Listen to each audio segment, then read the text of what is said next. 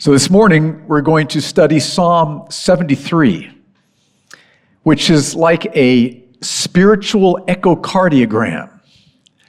What's an echocardiogram? Well, I think I know what it is. Um, doctors use physical echocardiograms because they can look and see what's happening in our hearts. They can watch the heartbeat and the blood flow, and they can discern when there's problems or difficulties in the heart. That's what a physical echocardiogram does. And Psalm 73 is a spiritual echocardiogram because this psalm shows us what's going on inside the author's heart. Asaph is the author. This psalm shows us what's happening in his heart as he is being drawn into an area of deadly sin, drawn into this area of deadly sin, as that sin starts to impact him and, and bring about some very significant problems in his heart, and then how God delivers him from that sin, and the lessons that he learns as a result of God's deliverance. Psalm 73 is a spiritual echocardiogram into Asaph's heart. So let's turn to Psalm 73. It's a powerful prayer. We're going to be learning about prayer, but we're also going to be learning about how God frees us from sin and how it's good to just reflect that all back to God as we tell Him we, we, we talk through the story with him of what he's done in our lives. Psalm 73.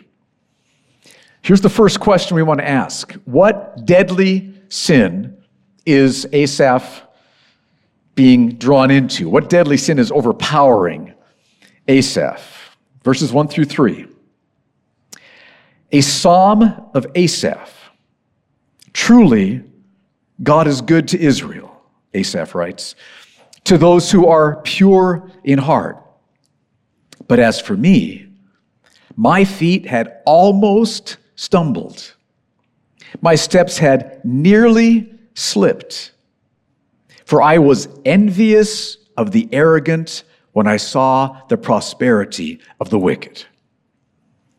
Now, first verse, first couple of words, this is a psalm of Asaph. So who is Asaph? Asaph wrote 12 of the Psalms that we have in the Old Testament, and he was one of the main worship leaders with the people of Israel. And in this psalm, he tells us, he's talking to God about this, but we can read and we're learning. He tells us that there was a time when he became envious of the prosperity of the wicked. And this envy almost made his feet stumble and his steps slip. Almost. Now, what does that mean? Remember in Matthew chapter 7, Jesus said that there are two pathways, and all of humanity is on one of these two pathways. Every single one of us here, you're on one or the other.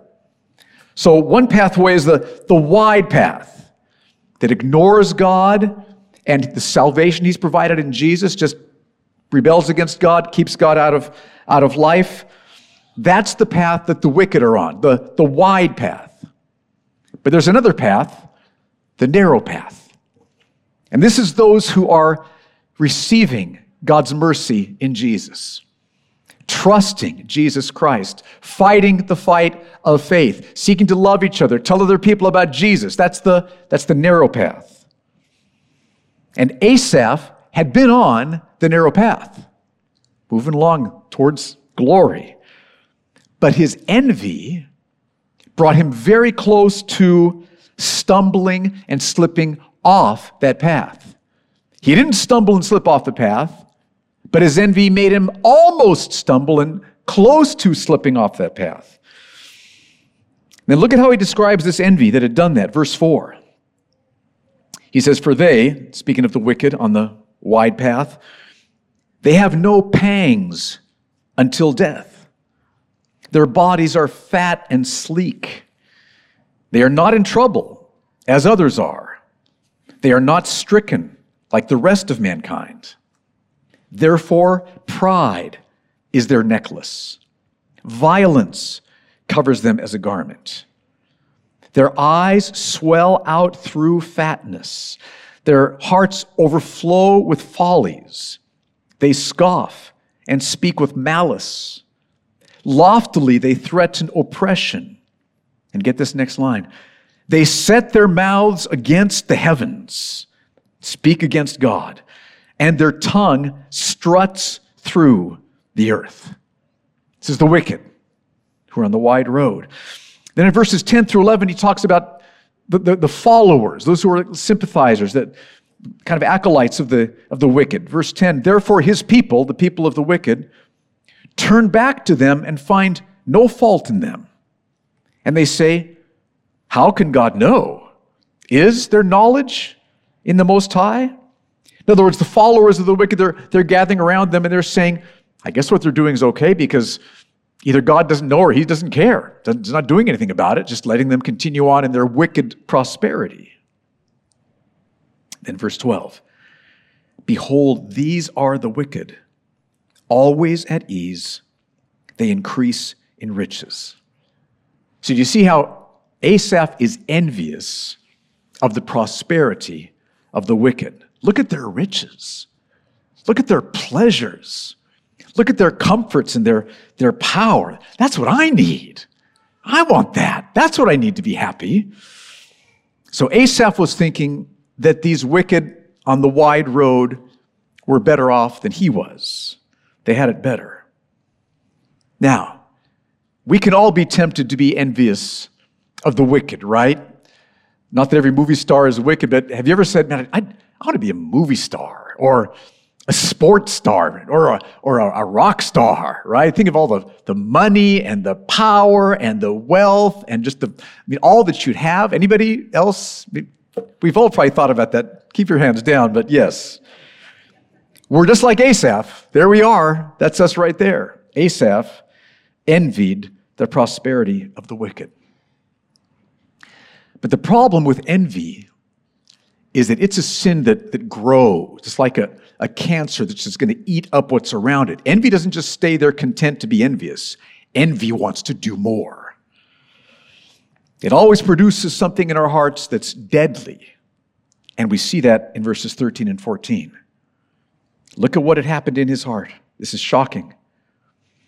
All in vain have I kept my heart clean and washed my hands in innocence.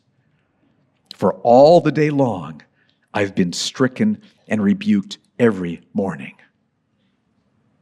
Walking on this narrow road, it's in vain. It's worthless. His envy of the wealth and the comfort of the wicked makes him think it's a waste of time to seek God and fight sin. It's in vain. Waste of time. He's thinking it would be smarter to be on the wide path. I mean, look at how hard this narrow path is. I mean, we're fighting against sin, we're seeking the Lord. I mean, and there's, there's cost, there's persecution. I mean, this is a hard path to go, but look at that path. It's just so wide and so smooth. And look at all the comforts and the, the privileges that they have. Maybe this narrow path just isn't worth it.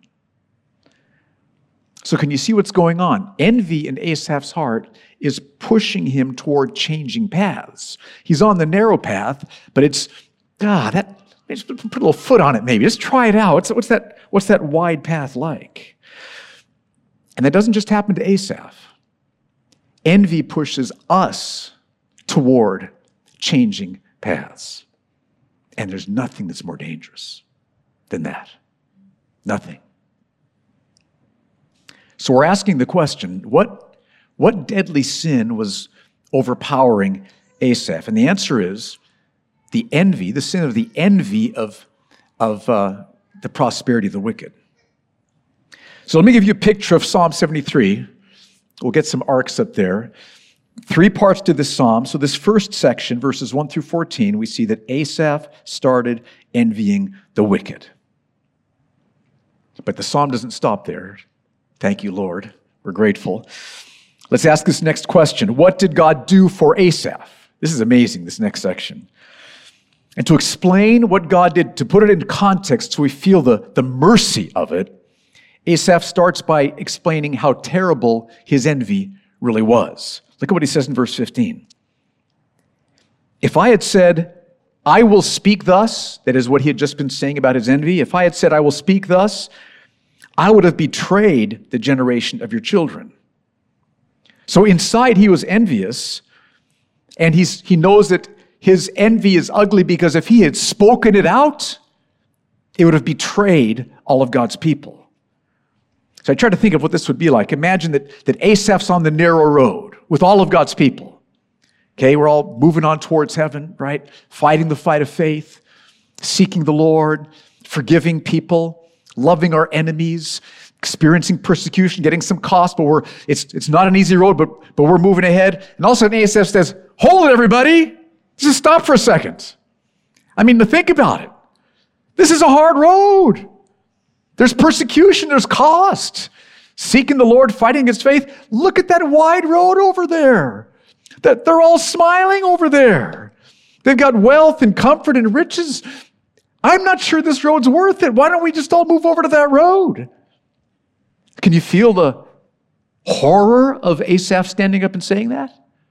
Betraying all of God's people? He wants us to feel just how wicked his envy was. That's why he says, verse 15. His envy was ugly. And he was struggling to understand. He was saying, okay, well, now, well, let's read the verse, verse 16. He struggles to understand it. When I thought how to understand this, like, how can it be that, that the wicked are prospering so much? How, how can that be? How does that work? When he thought how to understand this, it seemed, or when I thought how to understand this, it seemed to me a wearisome task. Couldn't figure it out. How can that be? So his, his envy just grew and grew, kept pushing him toward the other path. He almost stumbled off the narrow path. He came close to slipping off the narrow path. But then God did something. God did something verse 16. Start with verse 16 again. But when I thought how to understand this, it seemed to me a wearisome task until I went into the sanctuary of God. Then I discovered their end, that is, the, the destiny of the wicked. Truly, you set them in slippery places. You make them fall to ruin how they are destroyed in a moment, swept away utterly by terrors. Like a dream when one awakes, O Lord, when you rouse yourself, you despise them as phantoms. So Asaph went into the sanctuary of God, which probably refers to the temple in Jerusalem. He was going there with God's people to worship, to pray, to hear God's word taught, preached. And while he's there in the sanctuary, in the temple, he discerned their end. He saw the destiny of the wicked. He saw it. Those who won't repent of their sins, who won't bend the knee before Jesus, who won't acknowledge that they deserve judgment. They just need to surrender themselves to Messiah Jesus, to God's mercy, what he would do in the Messiah. They don't walk the narrow path, and they will be punished by God forever. Now, what happened in the sanctuary to show Asaph the destiny of the wicked? He doesn't tell us. But I think it might be helpful. I, I thought of a couple possibilities. You can probably think of some more. Like maybe, maybe the priest that morning was preaching on the destruction of Sodom and Gomorrah in Genesis 19. He's thinking, oh, okay. Or maybe one of the worship songs was talking about God's justice, perfect justice and righteousness in judgment. Or maybe somebody had prayed about the, the, the judgment that's coming to the wicked, praying for the church, God's people to go out and tell people about the mercy of God and, and what he would do through the Messiah. We don't know how it happened, but we do know that it happened. Asaph went into the sanctuary, and that changed everything for him. God helped him see the judgment that's coming to the wicked. I mean, think about it. How could you envy someone who, as verses 18 and 19 say, will fall to ruin, will be destroyed in a moment, will be swept away utterly by terrors? How, how can you envy that person? See, the reality of God's final judgment, that truth, changes everything. If you don't think about that, whole different picture of reality. If you think about that, changes everything. Do you remember the parable of the rich man and Lazarus that Jesus told? Very powerful. I would encourage you to read it in the Gospel of, of Luke. I mean, picture the beginning. Lazarus is a man on the narrow road. He's trusting God's mercy, what he would do through the Messiah, Jesus. He's poor, though. He's suffering. He's lying outside the gates of the rich man. So there's Lazarus, okay? Then there's the rich man behind these gates in his estate, enjoying all of his comforts, all of his treasures, just piling up more and more riches for himself. So, who would look at that picture and envy the poor man, Lazarus? We'd all be drawn to, wow, man, I mean, look at the rich man, right? But that picture completely changes when we add into the equation the final judgment, God's judgment of the wicked. Because Jesus says that that very night, both of them died. The rich man died. Not only did he lose all of his wealth and comforts and earthly pleasures, he was cast into the lake of fire. The church, I just should mention, whenever we think about the lake of fire and eternal judgment, it, it, should, it, should, it should make us feel great compassion and heartbreak and maybe tears for the lost people around us. We never want to speak lightly but it's reality. It's reality. He was cast into the lake of fire. But at the same time, Lazarus, who was trusting Jesus, who was on the narrow road, he was welcomed into the joy of God's presence, welcomed by God into his heaven. All satisfying, never ending joy forever in, in knowing God. So, can you see how God's judgment, that truth, completely changes the equation? You know, you have a math equation and it all looks good, but if you, if you change something else, it changes the equation, right? It just, it changes it. When you look at life and you look at the narrow path, you look at the wide path, look at the cost, look at all the pleasures that are seemingly going on out there, the equation changes when you look at the end for the eternal destiny that we're both heading towards. So here's the question How often do you think about death? God's judgment of the wicked, eternity, eternal destinies. How often do you think about that? Your death is absolutely certain. I mean, there, there's nothing more certain in your life, in your future, than that. That's more certain than you taking this next breath. And so, something that certain should bear on our thinking about reality and how we're going to live and what life is all about. And God used these thoughts to set Asaph free from his envy. He was gripped with envy until he came into the sanctuary. Then Asaph saw that the wide path, the wicked on the wide path, are, are heading towards judgment forever. And that stopped his envy when he saw the destiny. Just focus on this part of the wide path, you can envy. See where the wide path is heading, that'll stop envy. That's what happened with Asaph. Now, back to our picture of Psalm 73, this chapter. So, in verses 1 through 14, we see that Asaph started envying the wicked, but then in verses 15 through 20, we see that God freed him by showing him their eternal destiny. But there's something else that Asaph needs to learn. It's amazing. What else does God show him? The answer is in verses 21 through 28. And Asaph starts off talking about how, how deeply he had sunk into envy. Look at what he says. This is shocking.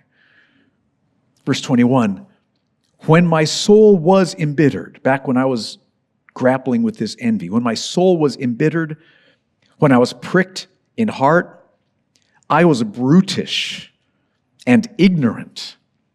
I was like a beast toward you. He's talking to God. I was brutish, God. I was ignorant. I was like a beast toward you. Can you see how, how deeply he had sunk down into envy? He was bitter. He's like a beast towards God, unfeeling, uncaring, stubborn. But look at what he says next, verse 23. Nevertheless, I am continually with you. I'm continually with you. You hold my right hand. You guide me with your counsel, and afterward you will receive me to glory. Now that's shocking. How can Asaph continually be with God, having God hold his right hand, when Asaph is being like a beast before God? How can that happen?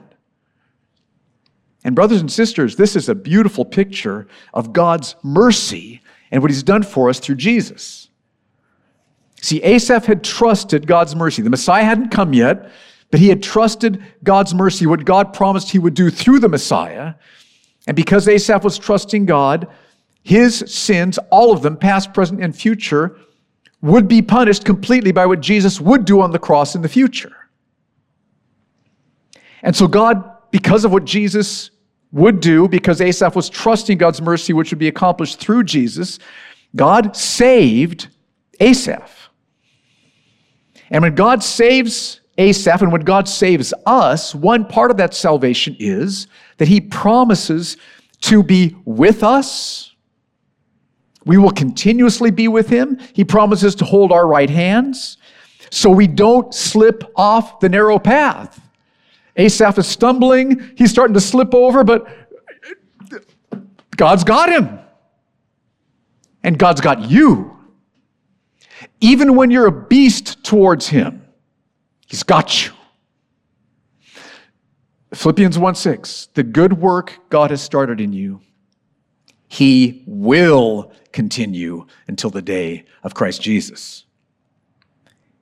Part of his salvation is he's promised that when we start to slip into sin, he will change our hearts. He will convict us of sin. He will empower us. He will do this again and again and again, keeping us on the narrow road all the way to heaven. That's part of our salvation. It's part of the salvation package that Jesus purchased for all who trust him. This is the most amazing news. See, because none of us is strong enough to make it all the way to the end by our, our own resources and power. If you think you are, you're in a dangerous place. If you think you're too weak to make it, I've got good news for you. You're not too weak and you're not strong enough, okay? The answer is that God will keep you going. When you get to heaven and look back on the, the narrow path behind you and you see, well, look at that happen and that happened, that, you know, you were fighting the fight of faith, you were battling against sin, you will very clearly see it was God who strengthened you. It was God who held you on the path. It was God who held your right hand. It was God who walked with you. The reason you are in heaven is only because of God Himself, and you will fall on your face and worship and thank Him because He's the only reason, His mercy in Christ, the only reason that you're there. All glory to you. I never could have made it apart from you, and that's the truth. But because of Him, you will. You will. Everyone who trusts Jesus will be kept all the way to the end. Oh, that's good news. So even though Asaph was like a beast, sinking down into envy, God was faithful to his promises. God worked so that Asaph was continually with him. God was right there, holding his right hand, convicting him of his sin, changing his heart, satisfying his heart with God's love and presence, giving him assurance of future glory. And this experience of God's heart changing work, heart satisfying work, heart freeing work, this experience of God's work showed Asaph another crucial truth.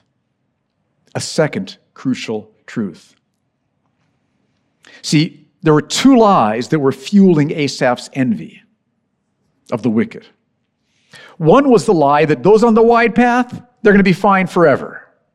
That's a lie. And God said, Look at eternal judgment. Look at punishment. Oh, destroyed that lie. Okay, that lie's gone. But there's another lie that Asaph was dealing with.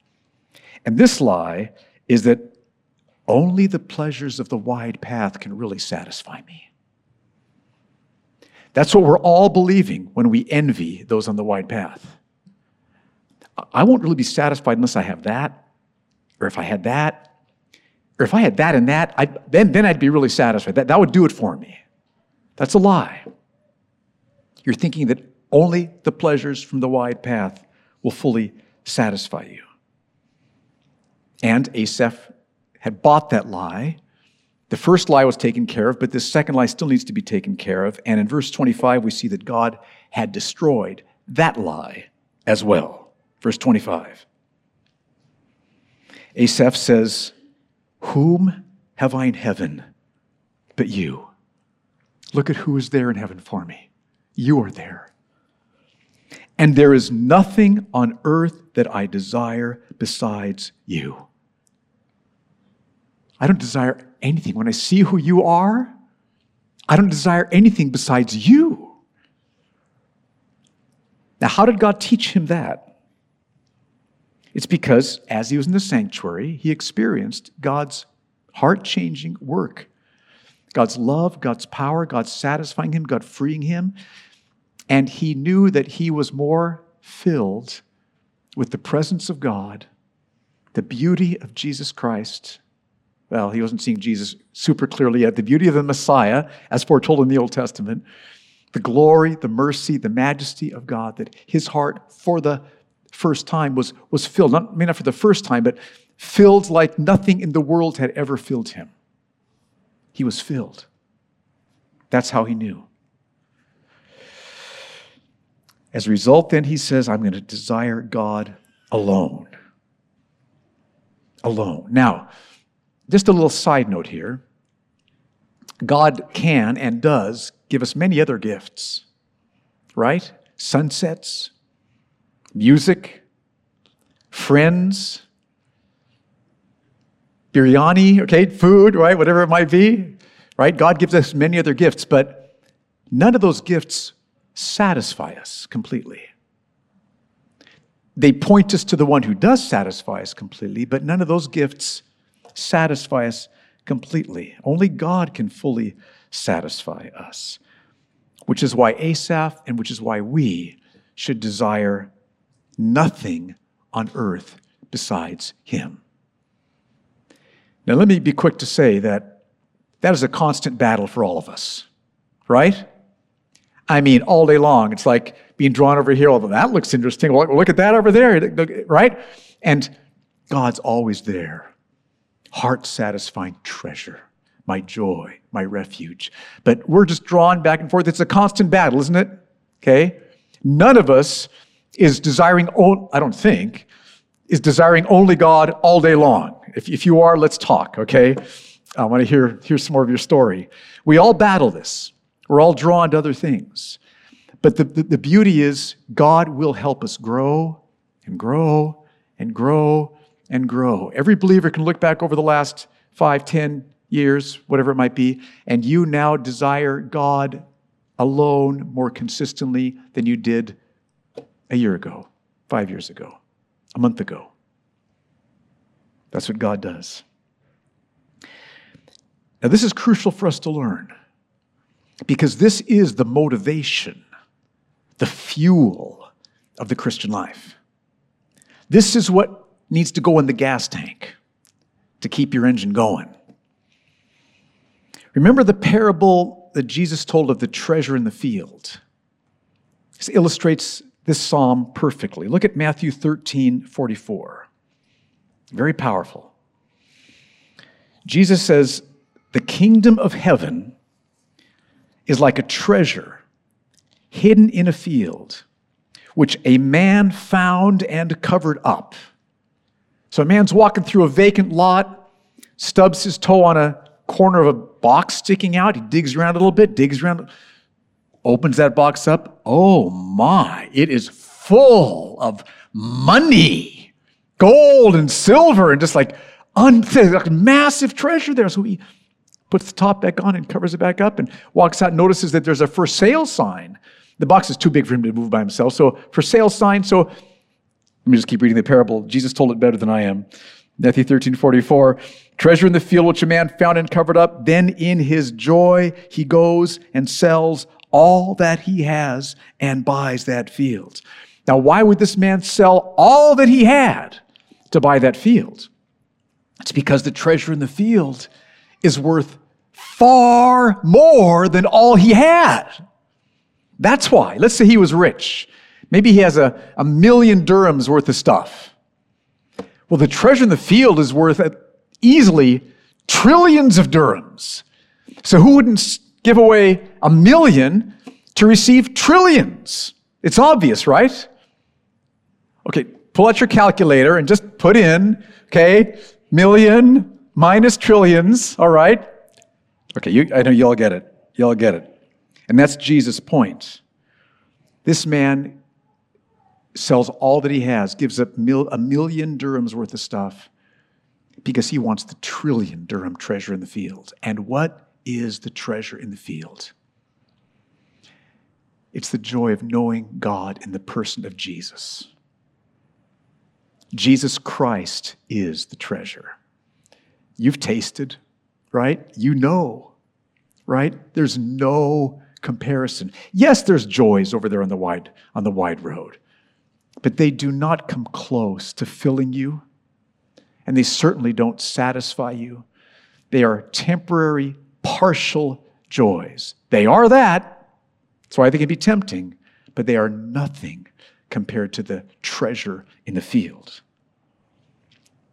That's what Asaph is talking about the treasure in the field, knowing God, worshiping Him, fellowshipping with Him, glorifying Him, serving Him, trusting Him. Read verse 25 again. Whom have I in heaven but you? And there's nothing on earth that I desire besides you. So I can keep my million dirhams if I'm on the wide road, or I can get a trillion dirhams on the narrow road. I'll take the trillion. I'll take the trillion the all satisfying, never ending joy of beholding God's glory in Christ.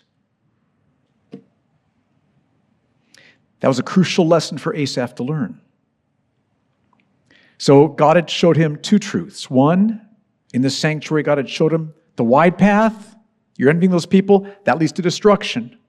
That's the first truth. Second truth, the wide path will never satisfy. Only I will satisfy. That's what God taught him. So it's not in vain to travel on the narrow path. Is it hard? Yes. Talk to our Afghani brothers and sisters in Christ, North Korean brothers and sisters in Christ. Oh, it can be hard, but it's never in vain. Because on that path, on the path, not just in the future, but now on the path, we have Jesus with us. The joy of knowing God in Christ is on this path with us. We experience this on the path, and even more is coming forever. So it is not in vain to battle sin. It's not in vain to seek God, forgive our enemies, share the gospel with people. It's not in vain. The treasure in the field we can experience on the path and even more forever. Now, in verse 26, look at how this experience impacted Asaph. He says, My flesh and my heart may fail, but God is the strength of my heart and my portion forever. Two things may fail his flesh and his heart. Let's start with his flesh. I'm going to start with his heart. His heart may fail, which means he may once again be pulled into sin. Sin will be pulling on him. Okay, that'll, that'll happen again. But God will be the strength of his heart and restore him, just like he did when he went into the sanctuary. He's confident of that. His heart may fail, but God is the strength of his heart. So he'll keep on the path. He knows he will. And his flesh may fail. He will die one day. But God will be his portion, which means his inheritance, his prize, his treasure. That's what God will be. Then in verses 27 and 28, look what he says. For behold, those who are far from you, the wide road, shall perish. You put an end to everyone who is unfaithful to you. But For me, it is good to be near God on the narrow road. I have made the Lord God my refuge, that I may tell of all your works. Those who are far from God on the wide road will perish. And that should just weigh on us, brothers and sisters. We should be talking to people on the wide road, loving people on the wide road, weeping over people that are on the wide road. That's why we're here, is to help people make that switch from the wide road to the narrow road. Those who are far from God on the wide road, wide path will perish. And Asaph doesn't envy what they've got on that wide road because he knows that it's good to be near God. That's where the true joy is found. That's where hearts get filled in knowing God. He can take refuge in God at any moment when he's downcast, when he's worried, like we read from Philippians 4 earlier, when he's feeling insecure or fearful, in whatever it might be, he can always take refuge in God. God is always there through Jesus Christ. When you're on the narrow road, God is always there, and you can take refuge in him and meet him and be strengthened, comforted, satisfied, met by him. Now, back to our picture of this chapter. Three parts. Verses 1 through 14. Asaph started envying the wicked. Then, second, verses 15 through 20, God freed him by showing him their eternal destiny. And then finally, verses 21 through 28, God also freed him by helping him see that only God can fully satisfy him. Do you see how God met Asaph and freed him from the two lies? The two lies that were gripping him, holding him in envy, God freed him by destroying both of those two lies. And see, look at God's mercy in Christ. Asaph, close to slipping, close to stumbling, God met him and changed his heart. You've experienced God doing that for you, haven't you? This is our God. Mercy, love, compassion, care, grace upon grace upon grace. That's what Asaph experienced. Now, let me give you four takeaways from this passage. First of all, church, fight the deadly sin of envy. Don't say, well, everybody gets jealous, everybody gets envious sometimes. That may be true, but don't blow it off. It's deadly. If, if there's envy in your heart, it is pulling you away from the narrow road. You have something in your heart that's pulling you. It's, it's in there, it's pulling you away from the narrow road, the narrow path. Fight the deadly danger of envy and do it by opening up to Psalm 73 and praying through this psalm. That's one of the reasons that God had Asaph write this prayer for us, where he reveals what's been happening into his heart, all of it, and what God did for him. So pray over this psalm. You can't get free from envy by your own gritted teeth or willpower. You need the power of the Holy Spirit through the scriptures, and they will free you. God will free you through the Word of God. So fight envy with Psalm 73. And then, second, take time to think about death and the judgment of the wicked and eternity. Take time to stop and think. Fuller, you are going to die one day. That is absolutely certain. And all that's going to matter then is treasures you've piled up in heaven, people you've strengthened in faith, people you've brought to faith, sin you've battled in your life, and eternal joy is going to await you. Think about those things. Talk to yourself about that. That is the most certain future, the eternal destiny, heaven, hell, judgment. Every single one of us, we're all going to be there. Think about that. Make sure you're on the narrow path that leads to glory. Are you on the narrow path? Every single one of us here this morning, you're either on the wide path or the narrow path. How do you make sure you're on the narrow path? You trust Jesus Christ. You turn from your sin, you trust Him, say, Jesus, help me. Forgive me for all my sins through your death on the cross. Change my heart, free my heart like you, Fred, like you freed Asaph's heart. And would you pour your love into my heart, bring your presence upon me so I can taste how gloriously all satisfying you are? Trust Jesus Christ, you will be on the narrow path on your way to glory. Third, understand that your only lasting, all satisfying joy is knowing God in Christ. Do you know that? Do you believe that? You've all had enough time to be disappointed enough by the world, right? You already bought one of those, didn't do it. You already had that kind of relationship, didn't do it, right? You've already done that, didn't do it. Been there, done that a million times. But Jesus Christ will satisfy you completely. He promises. And He died to pay for your sins so that you could receive that amazing gift of the joy of knowing Him. Understand that your only lasting, all satisfying joy is knowing God in Christ. And then, fourth, live to get as much of that joy as you can, now and forever. Live to get as much of that joy as you can, now and forever. On that point, I thought of Jim Elliot's amazing quote. You've, most of you probably heard this. He was a missionary to Indians in South America who ended up who killed him. But here's what he wrote in his journal. He is no fool who gives up what he cannot keep to gain what he cannot lose. Give up what you can't keep to gain what you can't lose. Jesus, now and forever. Let's pray together. Why don't you stand?